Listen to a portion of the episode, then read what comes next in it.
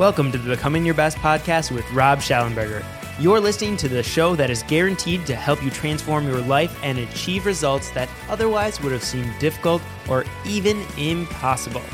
In each episode, you'll learn from someone who has achieved extraordinary goals. Rob is a best selling author, former F 16 fighter pilot, Air Force One advance agent, world renowned keynote speaker and corporate trainer who's trained Fortune 500 companies around the world, executive coach, father of four, and the CEO of Becoming Your Best Global Leadership. Now, here is Rob Shallenberger. All right, Becoming Your Best listeners, welcome back to our podcast, wherever you're at in the world today. Well, we have a special guest with us today, and one of the reasons that I invited him on, and I'll, I'll introduce him here in just a minute, is because twice a year as a company, we do an entrepreneur success boot camp to help entrepreneurs, whether internal or external entrepreneur, to really take their idea and create it into a thriving reality. And everyone's at a different place in that process. Some people are stuck in the idea generation phase. You know, how do you take that idea and build it into something great? Other people are well down that path and they're looking at how do you scale your business and really grow it. And and so everyone's somewhere on that path at some point who's in the entrepreneur world. And so about a year and a half ago, we saw the need to create that Entrepreneur Success Bootcamp. And since then, we've tried to periodically invite one or two people onto these podcasts who can really help the audience in that arena. And out there, as our listeners, the truth is, whether we're running a business or or not, it doesn't matter. This is going to apply to everyone because it's two things. It's both a mindset and a skill set. And you're going to hear some great advice today. And really, those can be those things that you're going to hear can be applied to almost any area of your life at some phase or another. and so, with that being said, uh, I've got one of my close friends, Rob Nelson, with us today. And not only is he a neighbor, but like I mentioned, he's a close family friend, and he just has an incredible family and background and story, uh, which you'll hear a little bit about.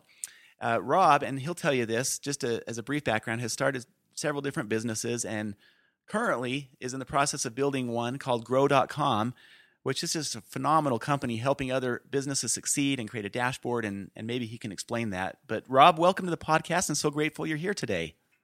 Hi, Rob. Good. Glad to be here. Thanks for having me. Well, maybe if you could just give everyone a little 30 second background and description on Rob Nelson. And I know that's hard to talk about yourself. yeah, yeah. But just as a little well, background on who you are and, and, and, and what you're doing.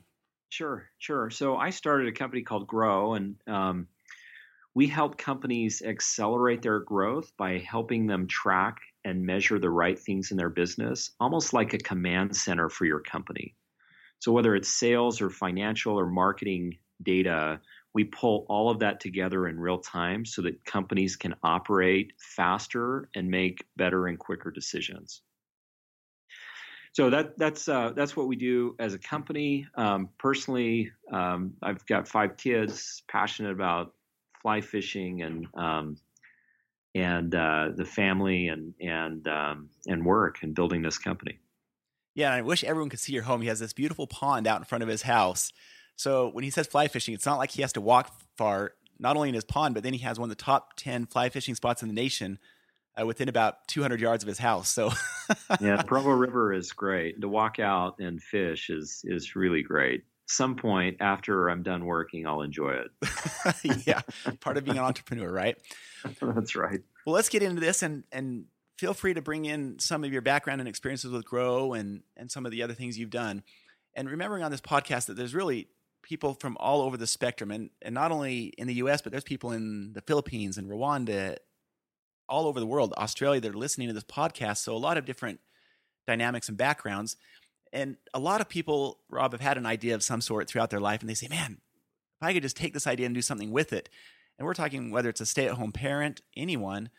And so if someone was starting from scratch in that sense, what are some things that they would need to be thinking about if they wanted to build a successful business, even if it wasn't, you know, something that they wanted to become Boeing or Walmart? Maybe it's something you want to start at their home, or maybe they do want to create something that'll be a Boeing or a Walmart. What are some things that you would suggest to them in that process of starting out? Yeah, so um, I'd say two things, and and um, for me as an entrepreneur and other entrepreneurs probably listening to this, um, I don't like being told what to do, and um, so in, in, a spirit of that, I'll share you know my experiences with this versus like advice to the listeners. So um, when I started to grow, I mean, I had just sold a company and was looking at what do I what do I want to do next, and um, so I just made a list and I wrote down five things that uh, f- five things that a new company or a new idea needed to match up. Now, it didn't need to hit all five. Um, if it did, that would be like the ultimate. But as I had different ideas and thoughts, you know, I'd bounce it up against my my top five list. And if they met two of the five or three to the five, I threw it to the side. Um, I looked hard at those that were, you know, maybe four or five out of the five. So one of them was I needed to stick with what I know. I didn't know anything about, I, I don't know anything about consumer products like buying and selling tennis shoes or manufacturing tennis shoes. Um, I know B2B services. And so I said, okay, that's something I know. I'm going to stick with that. The other thing is I needed reoccurring revenue. That was really important to me. Um, and th- there was these three other items. And, and so that's one is, you know, that, that's one area that I did is just, I made a list and um, I narrowed down. It helped me to create this this focus and narrow down my ideas to those that um, met what was most important to me. The other thing that I've seen people do is, you, you know, somebody will come to me and say, "Hey, i have been working on this idea," you know, I, and I say, "How long have you been working on it?" And they'll say something like, uh, two years." Um, okay, you know what what customers do you have? Oh i don't have any customers yet. I'm just still kind of tweaking the model and still working on it. It's like you know revenue trumps everything. So rob the other thing people will say is that i've i've been approached by people who will who will come to me and say hey i've been working on an idea. Um, can i get your insight on this? And i'll ask how long have you been working on this business? And um, it'll be like a year or two years and i ask about sales and they don't have anything and they just have been tweaking the model and working on the business, but no revenue yet, no customers, and um, so that's that's the other um, experience that I've had is just you've, you've got to get started, and revenue trumps everything. And as you get revenue and get sales in the door, um, you'll figure out your market, you'll figure out the customer and the pain points and what you need to do with the product or service to make it work. Yeah, those are great thoughts. And do you have, Rob, the other three? You, you mentioned the two. Stick with what you know in the recurring revenue. Uh-huh. Do you have the other three? I do. So my here here were my five. Now this isn't. Um, you're you're going to have a different list, or whoever's listening this may have a different list. My five were number one is that I needed to stick with what I know. I know B2B services. Number two is that I wanted reoccurring revenue. Number three was that it needed to be software or technology focused because that's where I geek out on and get really passionate about. Number four was that I wanted it to scale, not just you know in the city I live in or the state or the the country, but I wanted international customers and I wanted to deal with that challenge and opportunity. And then the fifth one was the ultimate. If I could get this fifth one or all five um, it, it would it, it was looking really good, which is I wanted to solve a problem I personally faced and personally dealt with growing a company. My last company, I was building software for high volume shippers um, like Target and and uh, Columbia Sportswear and and I was taking their feedback and building what I thought was kind of cool, but I just um, I wasn't in their shoes and I wanted to solve a problem I personally dealt with. That is an awesome list. You know, and I hope that people took the time to write some of those down because, like you said, you know, it may shift a little bit, but having a vision and a criteria is so important for an idea, particularly number one, which is to stick with what you know. Uh, I watched a company and, and a friend of ours lose a billion dollars because they got outside of something that was their core competency and they just threw a ton of money at it, knowing nothing about it, and and they lost virtually all yeah. of their money. Yeah. Uh, it was just crazy to watch that happen. And so that's a great list of criteria that you have there. Uh, the other thing that you mentioned about getting started, there's this there's this balance right between people who take their idea and they jump right into execution, and and they lose all their money and their capital right up front because they went right to execution without vetting the idea first and setting up some of the systems and processes. However, the other side of the coin is like you said, there are people that will stew over their idea for two and three and four and five years and never bring it to fruition because they are waiting for the perfect model to unfold. And what you said is key. Go out there and start getting experience, right? Finding out what the customer wants. And, and yeah, absolutely. There is no great time to start a business. I mean, uh, uh there really, there really isn't. Whether it's like, ah, oh, you know, I just got married, or we we have kids, or you know, I'm I'm still in school. There there is no perfect time to start. Um, you just have to jump in and, and, do it, and you can do it in this lean startup approach where um, it, it's uh, you, don't bet a billion dollars going into it. You know what I mean? You, you know, you can take these small steps to to validate, but you know, as you start, I've you know, we went through this at Grow where we started and what I built was not what what the market wanted. And you go through what's called a product market fit phase of trying to dial in what you're offering that really solves the pain point for the customer. And um, I've made a lot of mistakes, but I think one of the things we did right, one of the things we did right was that I just said, nothing else matters other than getting this product market fit and solving the pain point for the customer and just you know became obsessed over it what you just said is such a reinforcement of what happens at the esp the entrepreneur success bootcamp so one of the things that we just try to hammer home over and over and over is that no business plan that we know of has ever survived first contact with the customer and oh yeah what you've done that's Grow, why i hate business plans yeah and it's a waste of time. And what you've done at Grow is you pivoted, and so you introduced something, you got the data from it, and you pivot. And number one, you didn't fall so in love with your idea that you said we're going to force this to work in the market.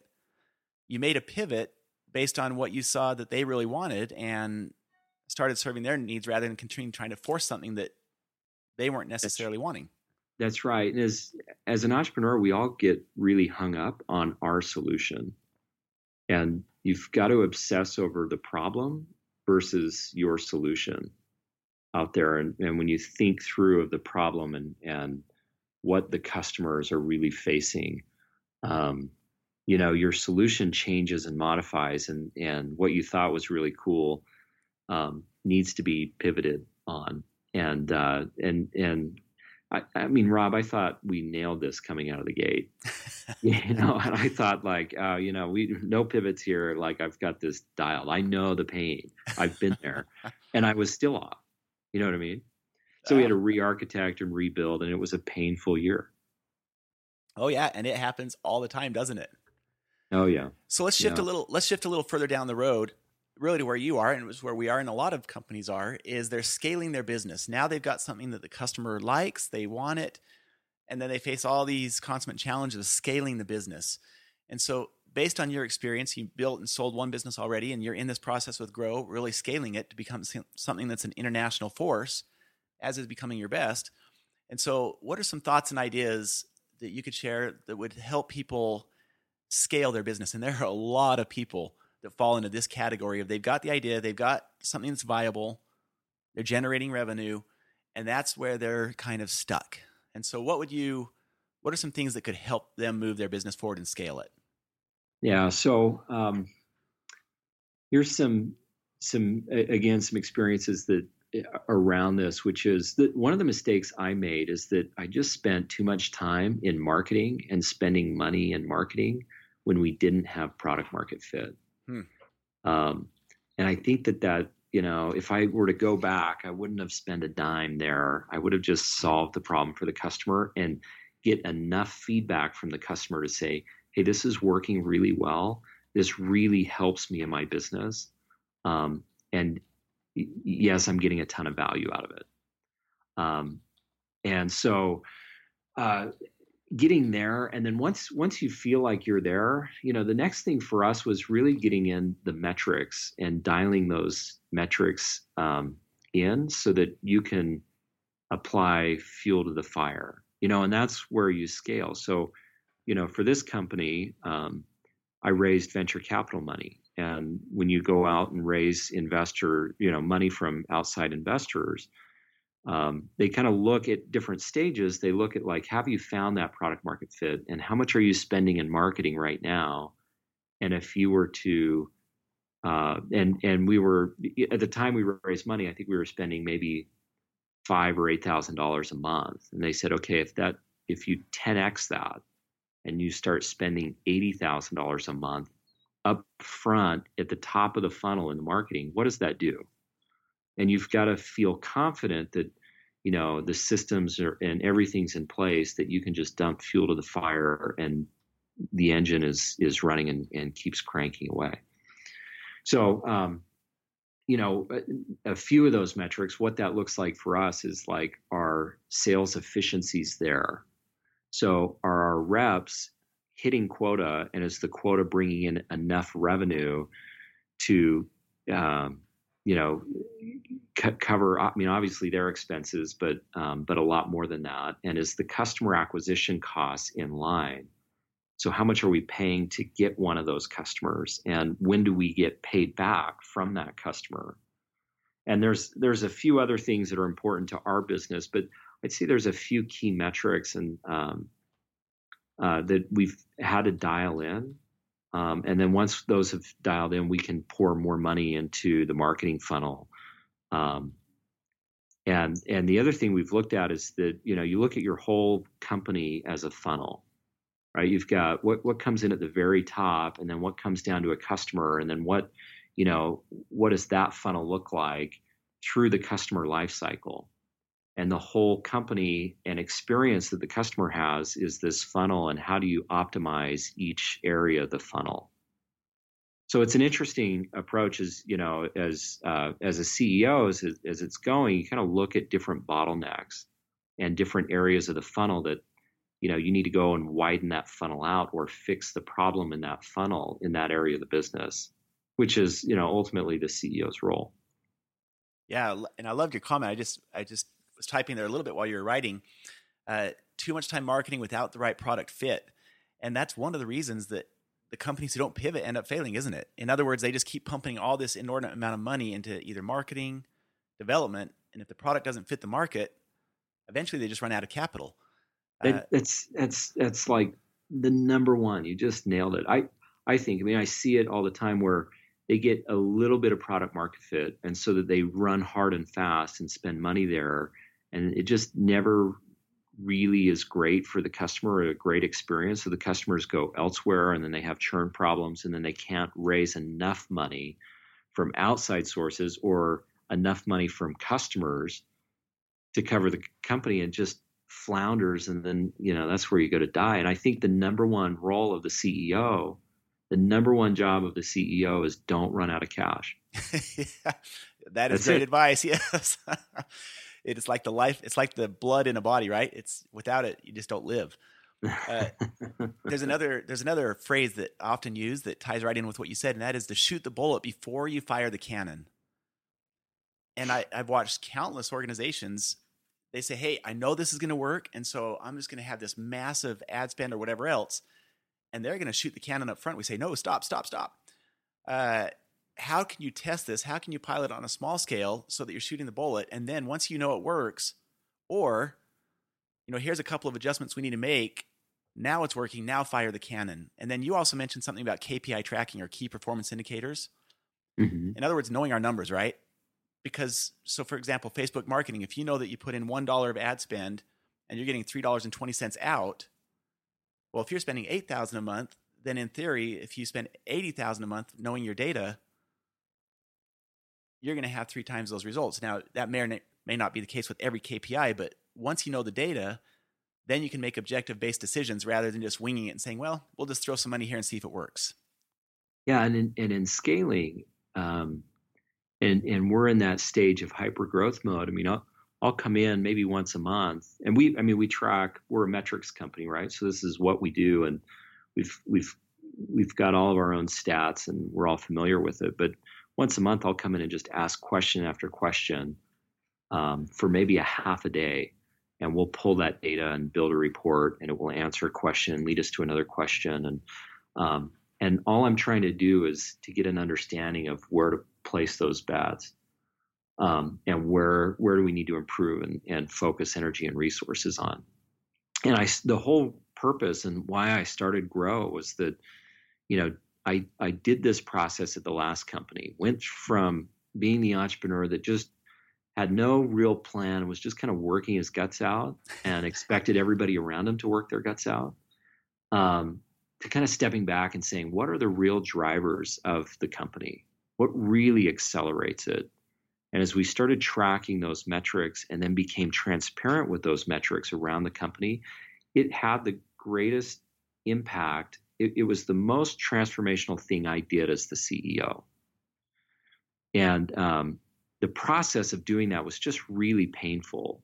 And that's what sparked this idea of how do I create that, but in an easier way for companies to to measure this, um, because the impact is is um, tremendous. Well, and you just touched on something there that is the, and we haven't really mentioned it. It's a different podcast than this one, but that's the other thing. An entrepreneur can get away with not necessarily having great leadership skills when there's only the entrepreneur and maybe a small handful of people involved. They can get away with that, even though it still makes a huge difference. When a company wants to scale, this is where leadership now becomes and plays a huge role, doesn't it? I mean, you're talking about coming in and setting up these metrics that you periodically check and other things and helping fuel the fire. If a person doesn't have the ability to bring out the best in their employees and to help them want to see why they fit into the bigger picture, it's going to be very hard to scale. And so I got yeah, that. Yeah, go ahead. And that's it's spot on. And I feel like I'm I'm learning that over again, right? Because when you when you're in startup mode as the entrepreneur, you're doing a lot. And it's like, you know, you don't really for me, it was like I don't care about my leadership style. I don't care about this. Like I've got to I've got to survive. Yeah, it's a survival, I've right? Got, I've got to make this work. And then as it starts to work you start to build the team and that you know i've got to come back to say okay i've really got to improve and and become the leader that can take this um, uh, to the next level. And you know you've being the ceo i think you've got to be the fastest learner in the company um, to make sure that the company doesn't outgrow you. Oh yeah that is great advice and you know and some people are able to do that and some people aren't and it's important to recognize that uh, but everybody can learn and build their skill set and mindset. I have learned that over and over, even people who thought they couldn't. And it is a learnable skill. Um, it, here's another question, Rob, as we're getting low on our time here, we'll have a few minutes left. You have all of this experience, and what's what's a story from all of that experience, whether it was with your previous business or with Grow, as you've gone through this entrepreneurial journey, what's one of the stories or experiences that has had a big impact on your life? Something that you could relate to other people. Yeah. So um, when I sold my last company, I uh, I stayed on to the company that bought us, and it was a much larger company. And um, and as I no longer had those decision making abilities and um, and that creative freedom, um, I just became really frustrated and I was complaining, and I, you know, my dad was has always been my mentor, and I was complaining to him. I was like, yeah, this is lousy. I hate this job. Like, you, you know, I think I'm going to go do. I'm gonna. I think I'm going to go start a company because this is just lame.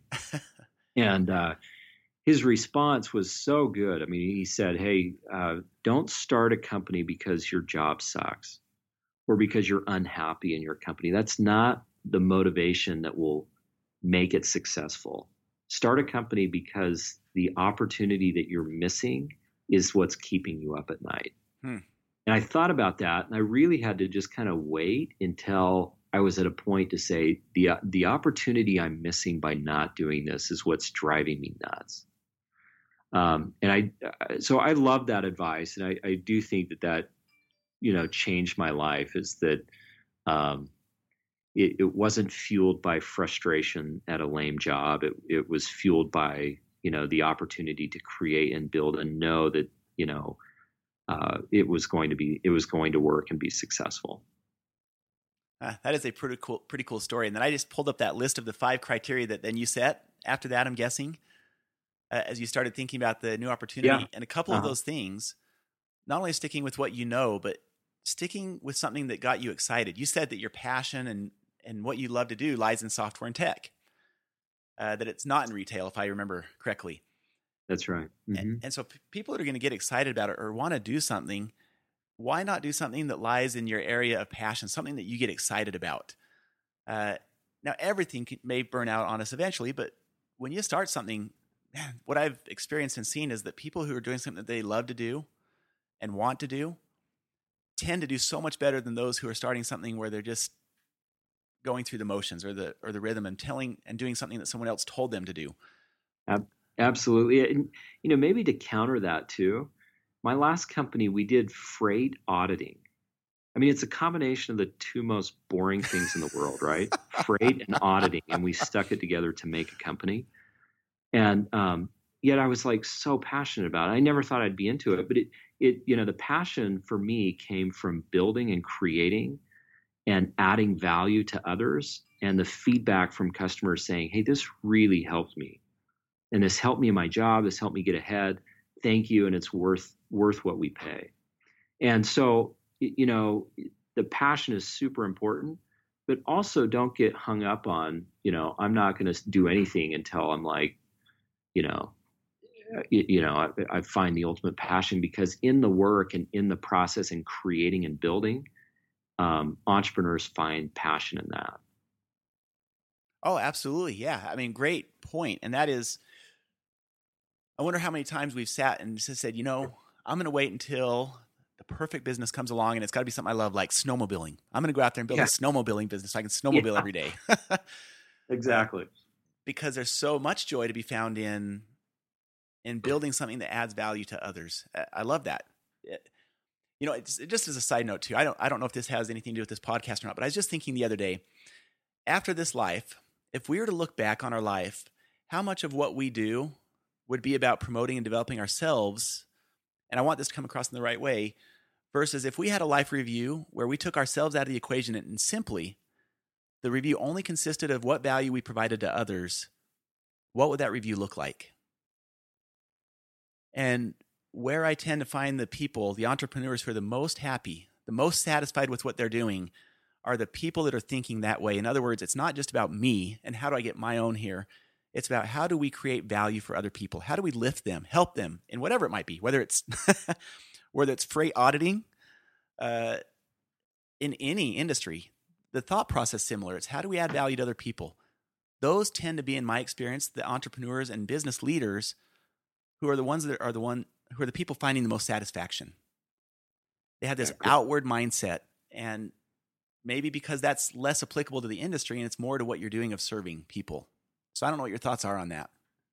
Yeah, great, great point. I mean, I I agree. I think that you know, um, as you're talking about that, I'm I'm thinking about where I get my value. I mean, that that's it. Is that you know, it's really satisfying for me to create something that add you know from nothing, and you go through that artistic period that adds value to other people, and they get excited about, you know, and they thank you for it and you know it helps them in what they're doing. I mean i, I love it. That that to me is my life's work. Yeah and isn't that the ultimate question? Because if if we're asking that question this is now i'm starting to get all fired up and excited here rob. If we can if we ask that question as entrepreneurs or leaders or just people in general what can i do to serve others what can we do to provide value to someone else the money tends to follow that so it's no longer so much about the money and the money trail follows that but that's where you're out there really impacting people. So much easier to maintain a passion when you are influencing people's lives. Uh, so that is something that gets me excited. Well, Rob, we're just about out of time here. So why don't you just share with some of the folks that are listening to this podcast how they can find out more about you, how they can find out more about Grow? Because certainly there are a lot of people that could use your services. I've seen it, uh, very valuable to companies. And so, how could they find out more about you and Grow? Yeah, best way is just go to the website. It's grow.com really easy. They can go and reach out to us there. I keep a close eye on things, and so you can uh, fill out a form, and most likely I'll I'll um, I'll see that. So grow.com is where you go. Perfect. And here's Rob's cell phone number. Just write this down. No, I'm just joking.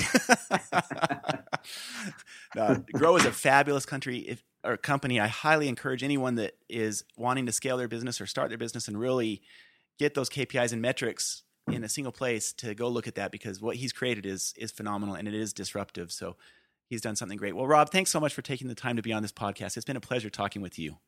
Hey, thanks, Rob. Appreciate it. All right, to all our listeners, thanks for being here. Again, Entrepreneur Success Bootcamp twice a year. Go look at that. This is a sample of the type of ideas and content you'll get there. And we sure appreciate you. And again, remember that one person can make a difference. And thank you so much for tuning into this episode of the Becoming Your Best podcast. We want to know what your big takeaways were, so head on over to becomingyourbest.com and you can find all the information about the podcast right there, as well as the show notes page, where we'd love to hear what you thought about each and every single episode. Also, if you haven't done so yet, please go subscribe to the podcast on iTunes and leave a rating and review. A rating and review is by far the best way for you to show your appreciation for the show because it helps other people find out about the show and decide if this is the podcast for them. So now it's all in your hands. It's time for you to go out there to take action and truly start becoming your best.